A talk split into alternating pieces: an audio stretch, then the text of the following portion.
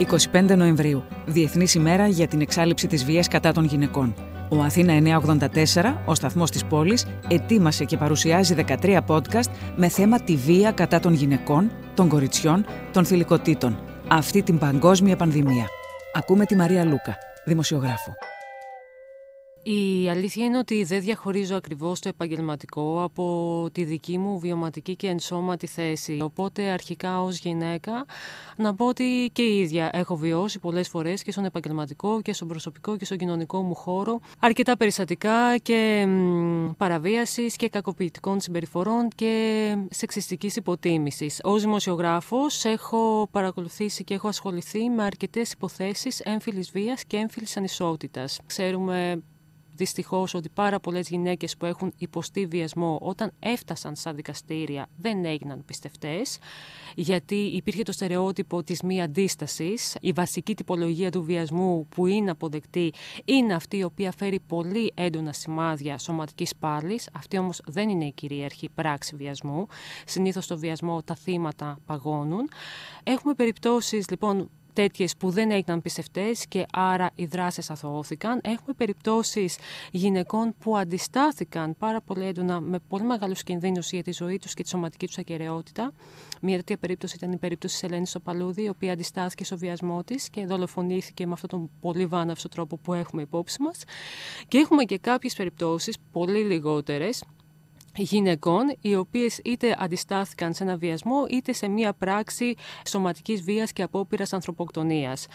Όταν φτάνουν στα δικαστήρια αυτές οι περιπτώσεις, σε ελάχιστες, ελάχιστες φορές έχει αναγνωριστεί η συνθήκη της άμυνας, η οποία όμως νομίζω ότι είναι πρόδειλη και ξεκάθαρη. Υπερασπίζεται δηλαδή μια γυναίκα τη σωματική της ακαιρεότητα, τη σεξουαλική της αυτονομία και την ίδια της τη ζωή. Επειδή είμαστε και ένα χρόνο περίπου μετά το MeToo, ήθελα να μου πείτε αν θεσμικά έχει κάτι αλλάξει. Το θεωρώ ότι το MeToo που ξέσπασε με εκκίνηση την γενναία και συγκλονιστική αφήγηση της Σοφίας Μπεκατόρου και πυροδοτήθηκε στη συνέχεια από πολλές άλλες γυναίκες και ΛΟΑΤΚΙ αγόρια και ανήλικα παιδιά ήταν μια τομή για τη χώρα μας σε πάρα πολλά επίπεδα και στις κοινωνικές προσλαμβάνουσες και στο θεσμικό επίπεδο. Θεσμικά δεν έχουν αποτυπωθεί αλλαγές, δεν έχουμε δηλαδή αλλαγές στο νομοθετικό πλαίσιο. Ωστόσο φαίνεται ότι υπάρχει μια κίνηση ευαισθητοποίησης, δηλαδή όλο και περισσότερο και σε επίπεδο κοινωνίας και σε επίπεδο media αλλά και σε αυτό του νόμου βλέπουμε καλύτερα ανακλαστικά, βλέπουμε μία τάση να γίνονται πιστευτά τα θύματα, όχι πάντα, αλλά πολύ καλύτερα σε σχέση με το παρελθόν. Και μένει αυτό να επισφραγιστεί και θεσμικά, γιατί θεωρώ ότι και σε νομοθετικό επίπεδο, αλλά κυρίως και στους κλάδους, υπάρχει μια αναγκαιότητα για μια σειρά από μέτρα Όπως για παράδειγμα έγινε μετά το Αμερικάνικο Μητού, δηλαδή θεσπίστηκαν κώδικες δεοντολογίας, κώδικες αφής, κώδικες επικοινωνίας στο Hollywood και σε επαγγέλματα θεάματος. Να γίνει αυτό λοιπόν και στη χώρα μας, έτσι ώστε να επιστρέψουμε σε ένα καλύτερο περιβάλλον. Να μην είναι αποδεκτές πλέον αυτές οι συμπεριφορές και να είναι πιο προστατευμένες οι γυναίκες και τα ΛΟΑΤΚΙ άτομα που δραστηριοποιούνται είτε στο θέατρο, είτε στον αθλητισμό, είτε σε οποιοδήποτε επαγγελματικό χώρο. Είναι ταξικό ζήτημα η έμφυλη βία; Η έμφυλη βία αφορά σε όλες τις γυναίκες. Μπορεί να πλήξει όλες τις γυναίκες και πολλές γυναίκες σε μικρότερο ή σε μεγαλύτερο βαθμό είναι επιζώσες έμφυλης βίας. Έχουν δεχτεί βία στη ζωή τους και στις προσωπικές τους βιογραφίες. Αυτό το οποίο κάνει μια διαφορά είναι οι δυνατότητες που υπάρχουν για απεγκλωβισμό από ένα κακοποιητικό περιβάλλον. Για παράδειγμα, μια γυναίκα η οποία έχει οικονομική ευχέρεια μπορεί πιο εύκολα να φύγει από έναν κακοποιητικό γάμο από ότι μια γυναίκα που είναι και οικονομικά εξαρτώμενη από τον κακοποιητικό σύντροφό της ή που έχει και παιδιά, που δεν έχει που να μείνει μετά, που δεν μπορεί να βρει ασφαλές καταφύγιο. Το ένα λοιπόν είναι αυτό και το δεύτερο είναι ότι κάποιες γυναίκες διαβιούν σε συνθήκες που είναι πολλαπλά εκτεθειμένες στην έμφυλη βία. Οι προσφύγησες νομίζω ότι είναι το πιο χαρακτηριστικό παράδειγμα. Οι γυναίκες δηλαδή που ζουν στους προσφυγικούς καταβλισμούς είναι διαρκώς εκτεθειμένες στην έμφυλη βία και επινοούν στρατηγικές αυτοπεριορισμού για να επιβιώσουν εκεί μέσα που φτάνουν όμως σε μια ραγδαία επιδείνωση καθημερινότητάς τους. Το ξέρετε κι εσείς, το έχουμε ακούσει όλες και όλοι, ότι μιλάμε για καταστάσεις όπου μια γυναίκα δεν μπορεί τη νύχτα να πάει τουαλέτα, για παράδειγμα. Νομίζω ότι το μεγαλύτερο ευεργέτημα από το Me ήταν ότι τράβηξε λίγο το βάρος της ντροπής από τις ίδιες επιζώσεις και από τα ίδια τα θύματα. Δηλαδή, η μεγαλύτερη συνεισφορά είναι στο ότι οδήγησε σε μια συνειδητότητα τις ίδιες τις γυναίκες. Γυναίκες οι οποίες μπορεί να είχαν υποστεί κακοποιητικές συμπεριφορές, αλλά να το κουβάλαγαν πολύ βαριά και πολύ μοναχικά, να ντρέπονταν, να θεωρούσαν ότι έφταιγαν και οι ίδιες κάπου έχοντας ενστερνιστεί και εσωτερικεύσει μια σειρά από στερεότυπα με τα οποία όλες λίγο πολύ μεγαλώσαμε, άρχισαν να συνειδητοποιούν σταδιακά ότι δεν έφταιγαν ότι δεν έκαναν κάτι κακό, ότι δεν είχε δικαίωμα κανείς να λειτουργήσει με τέτοιο τρόπο πάνω τους, πάνω στα σώματά τους και στις ζωές τους και άρχισαν να μιλούν. Έδωσε κουράγιο, δηλαδή έδωσε δύναμη, γιατί απάλαξε ακριβώς από αυτό το φορτίο της ντροπής που είναι ο βασικός ανασταλτικός παράγοντας για τον οποίο οι γυναίκες δεν μιλάνε. Και είναι βεβαίως μια κοινωνικά υποβαλλόμενη ντροπή. Αυτό σε επίπεδο γυναικών και είναι σπουδαίο και πολύτιμο. Απ' την άλλη, σίγουρα όμως έχουμε και δυνάμεις οι οποίες εισπυρώνονται από έναν έντονο μισογενικό λόγο. Βλέπουμε και στα social media οργανωμένα μισογενικά γκρουπ να δραστηριοποιούνται, να στοχοποιούν φεμινίστριες, να αποχαλινώνουν λίγο τα μισογενικά ένστικτα και γι' αυτό έχουμε και μια πολύ μεγάλη αύξηση της έμφυλης βίας. Αυτό που συμβαίνει συνήθως είναι ότι η κακοποίηση δεν είναι μία στιγμή, δεν εκδηλώνεται μία στιγμή και στον απόλυτο βαθμό εκδηλώνεται σταδιακά. Μπορεί να ξεκινάει με πράξεις πιο υπόρρητες, όπως είναι η προσπάθεια ελέγχου μιας γυναίκας ή περιορισμού των δραστηριοτήτων της, η ακραία κτητικότητα, η ακραία ζήλια, οι παραβιαστικές συμπεριφορές, οι προσβολές. Και αυτό να κλιμακώνεται να φτάνει στη σωματική βία, στην οικονομική βία, στο απότατο όριο είναι η γυναικοκτονία.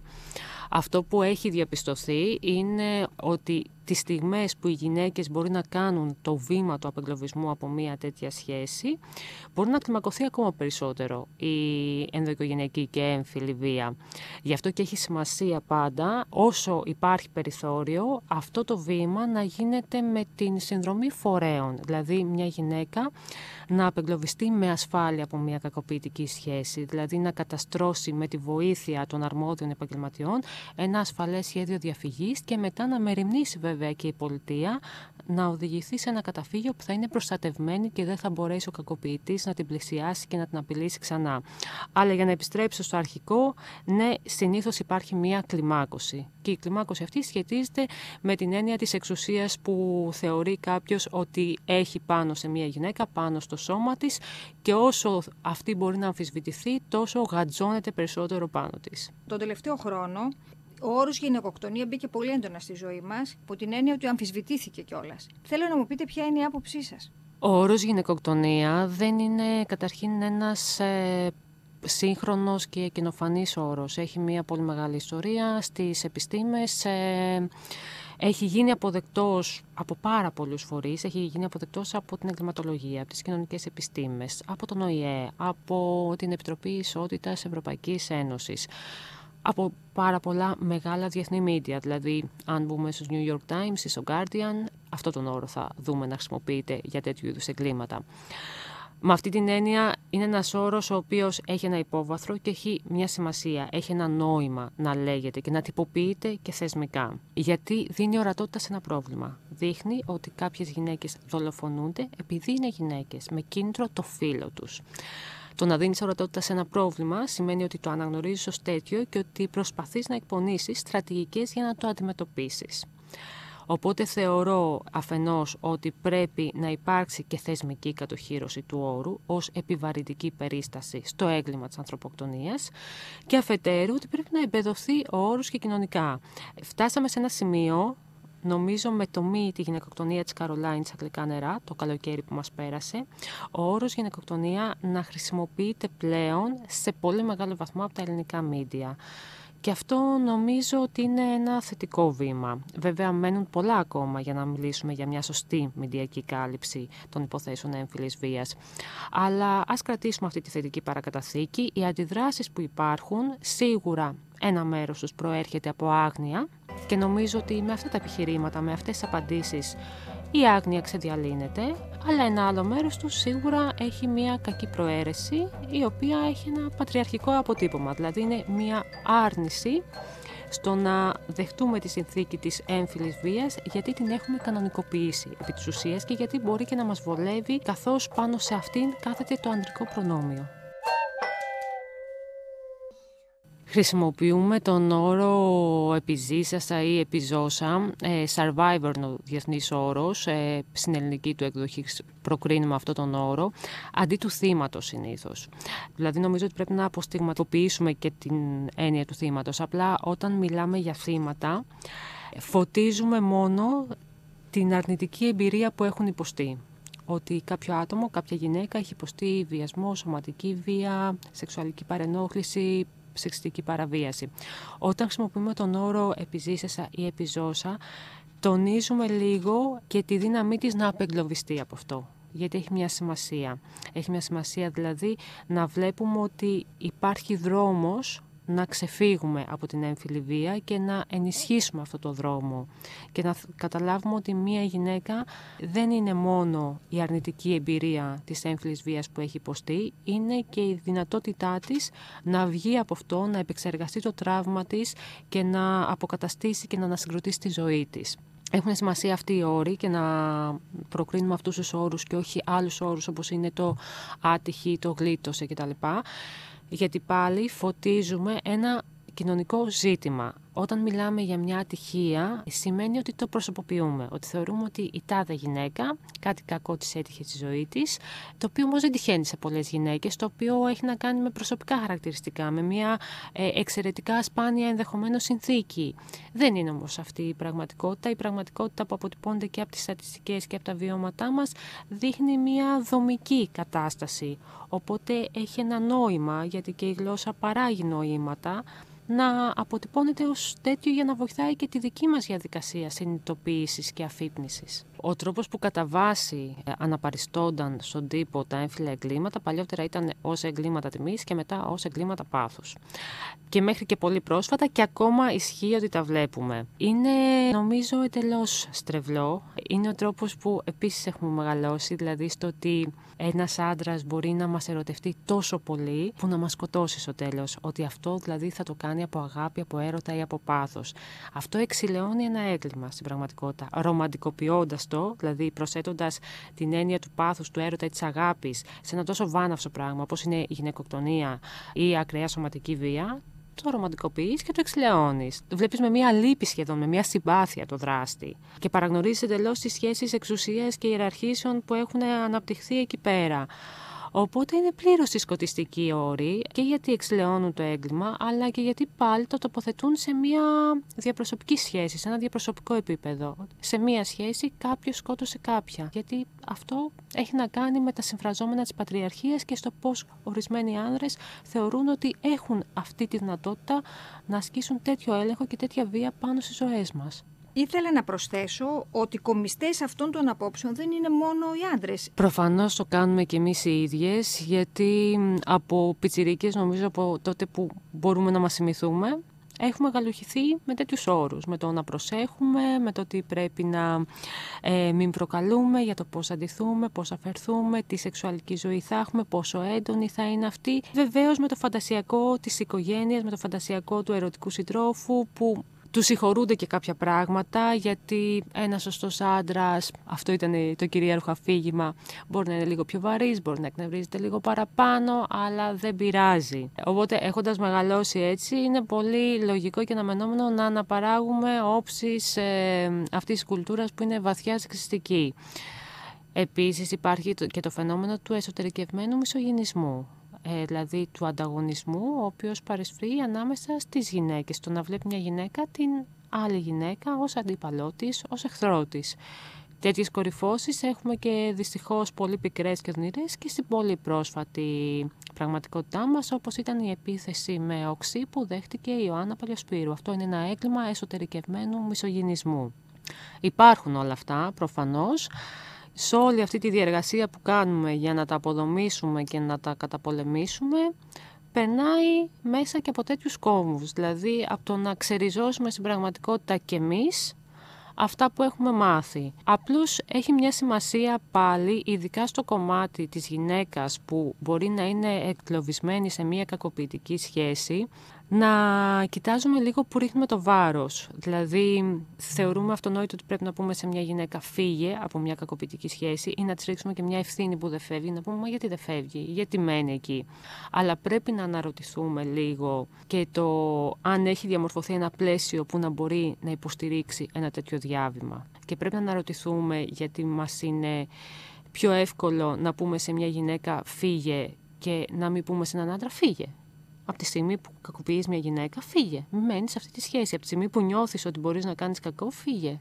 Δηλαδή, έχει μια σημασία λίγο να αντιστρέψουμε και αυτό το ερώτημα. Το ποια πράξη πρέπει να σταματήσουμε, ποιο υποκείμενο πρέπει να σταματήσουμε, πού να ρίξουμε την ευθύνη, πού να ρίξουμε το βάρος των προτροπών μας, αλλά και πώς θα οικοδομηθεί ένα πλαίσιο γύρω από γυναίκες, ΛΟΑΤ και υποκείμενα θηλυκότητες που να εγγυάται ότι θα υπάρξει υποστήριξη. Δηλαδή ότι η γυναίκα ή το παιδί που μπορούν να κινδυνεύουν σε ένα γάμο, σε μια σχέση, θα έχουν υποστήριξη από τη γειτονιά, θα έχουν υποστήριξη από την πολιτεία για να μπορέσουν να απεγκλωβιστούν από μια σχέση με όρους ασφάλειας. Πιστεύω ότι έχει πολύ μεγάλη σημασία ε, και μπορεί να είναι και σωτήρια η κοινωνική αλληλεγγύη όταν μιλάμε για έμφυλη βία και έμφυλη κακοποίηση. Και έχει φανεί πολύ πρόσφατα, δηλαδή τόσο στην περίπτωση της Ηλιούπολης, του κοριτσιού που ήταν ε, θύμα τράφικινγκ, όσο και στην περίπτωση των Πετραλώνων, της γυναίκας που είχε αιχμαλωτιστεί και βιαστεί, η δράση της γειτονιάς ήταν καίρια. Δηλαδή σώθηκε το πρώτο κορίτσι από τη σερβιτόρα και η δεύτερη γυναίκα στα Πετράλωνα σώθηκε από τη γειτόνισσα που την είδε και την περιέθαλψε και ειδοποίησε τις αρχές. Το ξέρουμε, όλες, όλοι έχουμε ακούσει κάποια στιγμή φωνές, έχουμε αντιληφθεί ότι κάποιος άνθρωπος κοντά μας μπορεί να κινδυνεύει, έχουμε δει περιστατικά στο δρόμο. Είναι πολύ κρίσιμο σε αυτό να μην κατεβάζουμε ρολά, να μην κλείνουμε μάτια, αλλά να έχουμε μια κουλτούρα κοινωνικής ενεργοποίησης. Να δηλώνουμε στον άνθρωπο που μπορεί να κινδυνεύει και μπορεί να υποφέρει ότι είμαι εδώ, είμαι εδώ, έχω αντιληφθεί τι συμβαίνει, είμαι εδώ για σένα, μπορώ να σε στηρίξω, μπορώ να σε βοηθήσω αν το χρειαστείς. Και βεβαίως σε ακραίες συνθήκες που μπορεί να αντιληφθούμε ότι ένα έγκλημα διεξάγεται εκείνη τη στιγμή ή είναι να διεξαθεί, πρέπει να ειδοποιήσουμε εμείς τις αρχές. Τόσα χρόνια οι άντρες, γνωρίζοντας ότι Κανένας δεν θα ενοχλήσει από τη γειτονιά ότι ναι, σ' ακούει ο γειτονάς που χτυπάς η γυναίκα σου, αλλά θεωρεί ότι είναι μια ιδιωτική σας υπόθεση και ότι μπορεί να έχεις και το λόγο που το κάνεις. Οπότε συνεχίζεις να τη χτυπάς. Αν όμως ξέρεις ότι υπάρχει ένα δίκτυο το οποίο ενεργοποιείται, το οποίο δεν σιωπά, αλλά θα δραστηριοποιηθεί, τότε μπορεί να το σκεφτείς και λίγο παραπάνω. Δηλαδή, η κουλτούρα της κοινωνικής ανοχής διαμορφώνει στάσεις. Δυστυχώς έχουμε πολλές περιπτώσεις όπου η αστυνομία δεν έχει ανταποκριθεί σε καταγγελίες και σε περιστατικά έμφυλης βίας με τον τρόπο που πρέπει. Υπάρχει περίπτωση μιας από τις γυναικοκτονίες που καταγράφηκαν φέτος, όπου είχε ειδοποιήσει κάποιες μέρες πριν η γειτόνισσα, περάσαν απλώς απ' έξω και φύγανε. Υπάρχουν πάρα πολλές περιπτώσεις. Ε, εγώ η ίδια μια φορά είχα καταγγείλει ε, περιστατικό ενδοκογενειακής βίας που συνέβαινε μπροστά μου, το έβλεπα και όταν ήρθαν οι αστυνομικοί μου είπαν ότι το παιδί πρέπει να κάνει μήνυση και είπα δεν πρέπει να κάνει μήνυση, είναι αυτεπάγγελτο ε, θα έρθω μαζί σας, απαιτώ τώρα να συλλάβετε στο δράση και θα έρθω μαζί σας στο τμήμα να καταθέσω. Ε, υπάρχει λοιπόν μια προθυμία και ένας κακός χειρισμός. Αυτό σίγουρα πρέπει να αλλάξει και σίγουρα πρέπει να γίνουν έτσι αυτές οι διαρθρωτικές αλλαγές που απαιτούνται έτσι ώστε το σύστημα απόκρισης να λειτουργεί. Να λειτουργεί άμεσα και να λειτουργεί και λίγο φροντιστικά.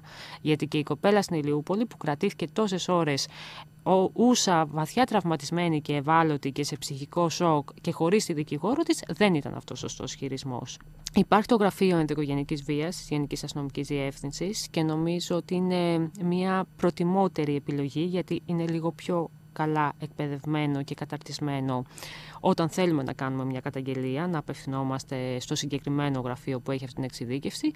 Και βεβαίως υπάρχει και το 15900, είναι ένα πολύ χρήσιμο εργαλείο, είναι η γραμμή σώσης Γενικής Γραμματείας Ισότητας, που θέλουμε όμως και αυτή η γραμμή να ενισχυθεί μαζί και με τα συμβουλευτικά κέντρα και τους ξενώνες που την πλαισιώνουν για να μπορούν να καλύψουν το σύνολο των αναγκών. Αυτή τη στιγμή υπάρχουν πολύ μεγάλοι δήμοι, πολύ μεγάλες περιφέρειες, χωρίς ξενώνες, χωρίς συμβουλευτικά κέντρα. Σκεφτείτε αν κάθε γυναίκα ήξερε ότι στη γειτονιά της ή στο δήμο της υπάρχει ένα συμβουλευτικό κέντρο δεν θα μπορούσε τις ώρες της ελευθερίας της που δεν θα την παρακολουθούσε ο κακοποιητής, δεν θα ήταν μαζί να πάει εκεί, να πάει και να ζητήσει, να πει τι βιώνει και να ζητήσει μία συμβουλή, μία καθοδήγηση, μία νομική αρρωγή. Είναι και αυτό πολύ σημαντικό. Πολλές γυναίκες ε, δεν μπορούν να αναλάβουν το δυσβάσταχτο κόστος όλων των νομικών ενεργειών που πρέπει να κάνουν για να είναι προστατευμένες. Προσθέτω εδώ στην προβληματική σας ότι η θεσμική αντιμετώπιση συχνά επανατραυματίζει το θύμα.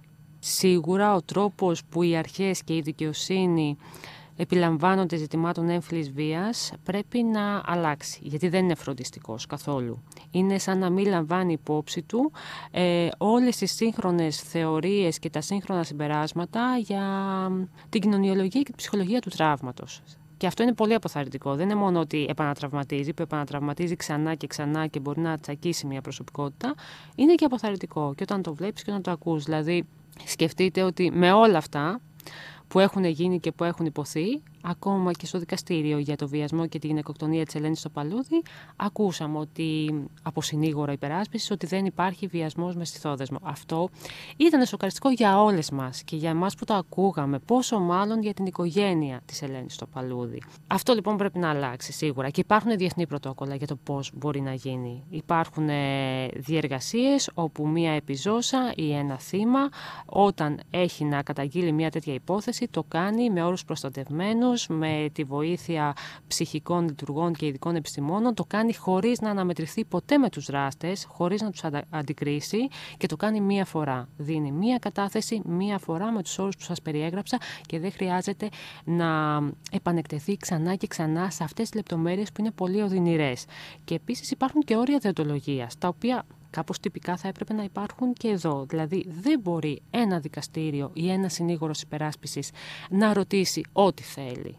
Υπάρχουν πράγματα που είναι εντελώς άσχετα με μια υπόθεση, τα οποία λέγονται και υπόνονται μόνο και μόνο για να πλήξουν την αξιοπιστία, την αξιοπρέπεια και την προσωπικότητα του θύματος, για να κάνουν victim blaming στην πραγματικότητα.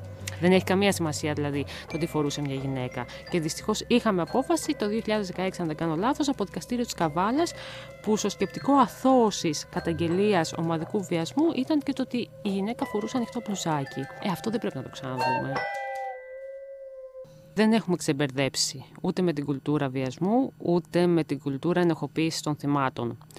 Τα βλέπουμε αυτά ακόμα. Υπήρχε και περίπτωση ανήλικου κοριτσιού που κατήγγειλε ομαδικό βιασμό σχετικά πρόσφατα και που αυτά που έγιναν μετά ήταν αδιανόητα. Φτάνοντας και σε πολύ υψηλά επίπεδα. Είδαμε δηλαδή ακόμα και βουλευτή του Ελληνικού Κοινοβουλίου να ομολογεί δημοσίως ότι έχει δει, έχει καταναλώσει βίντεο το οποίο ήταν προϊόν της σεξουαλικής κακοποίησης μέσω εικόνας. Όλα αυτά ήταν στην κουλτούρα victim blaming. Οπότε δυστυχώς δεν τα έχουμε ξεριζώσει. Πρέπει να γίνει πάρα πολλή δουλειά ακόμα και η δουλειά πρέπει να αρχίζει από τα πρωταρχικά στάδια, δηλαδή από το κομμάτι της εκπαίδευσης και να διαχέεται σε όλους τους τομείς μιας οργανωμένης κοινωνίας, δηλαδή στην εκκλησία, στα μίντια, στις γειτονιές, ε, στο δικαστικό σύστημα, παντού. Πρέπει να τα ξαναμάθουμε από την αρχή στην πραγματικότητα.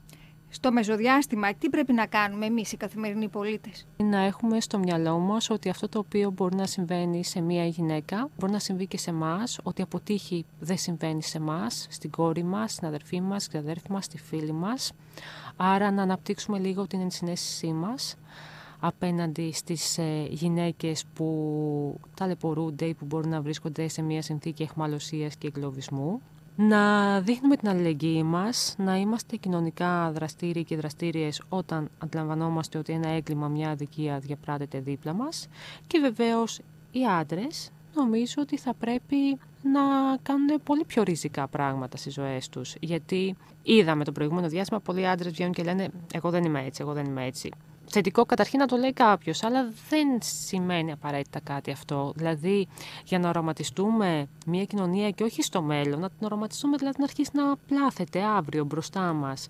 Έμφυλης ισότητας και χωρίς έμφυλη βία, πρέπει και οι άντρες να λειτουργήσουν κάπως διαφορετικά σε αυτή την κοινωνία. Αυτό σημαίνει ότι πρέπει να στοχαστούν λίγο τι έχουν πράξει και τι έχουν ανεχτεί να διαπράτεται δίπλα τους και γύρω τους, να κάνουν την αυτοκριτική τους, όχι μόνο στα απώτατα όρια, γιατί βλέπεις άντρες που λένε Δεν έχω βιάσει, δεν έχω σκοτώσει. OK, okay, δεν το έχεις κάνει αυτό.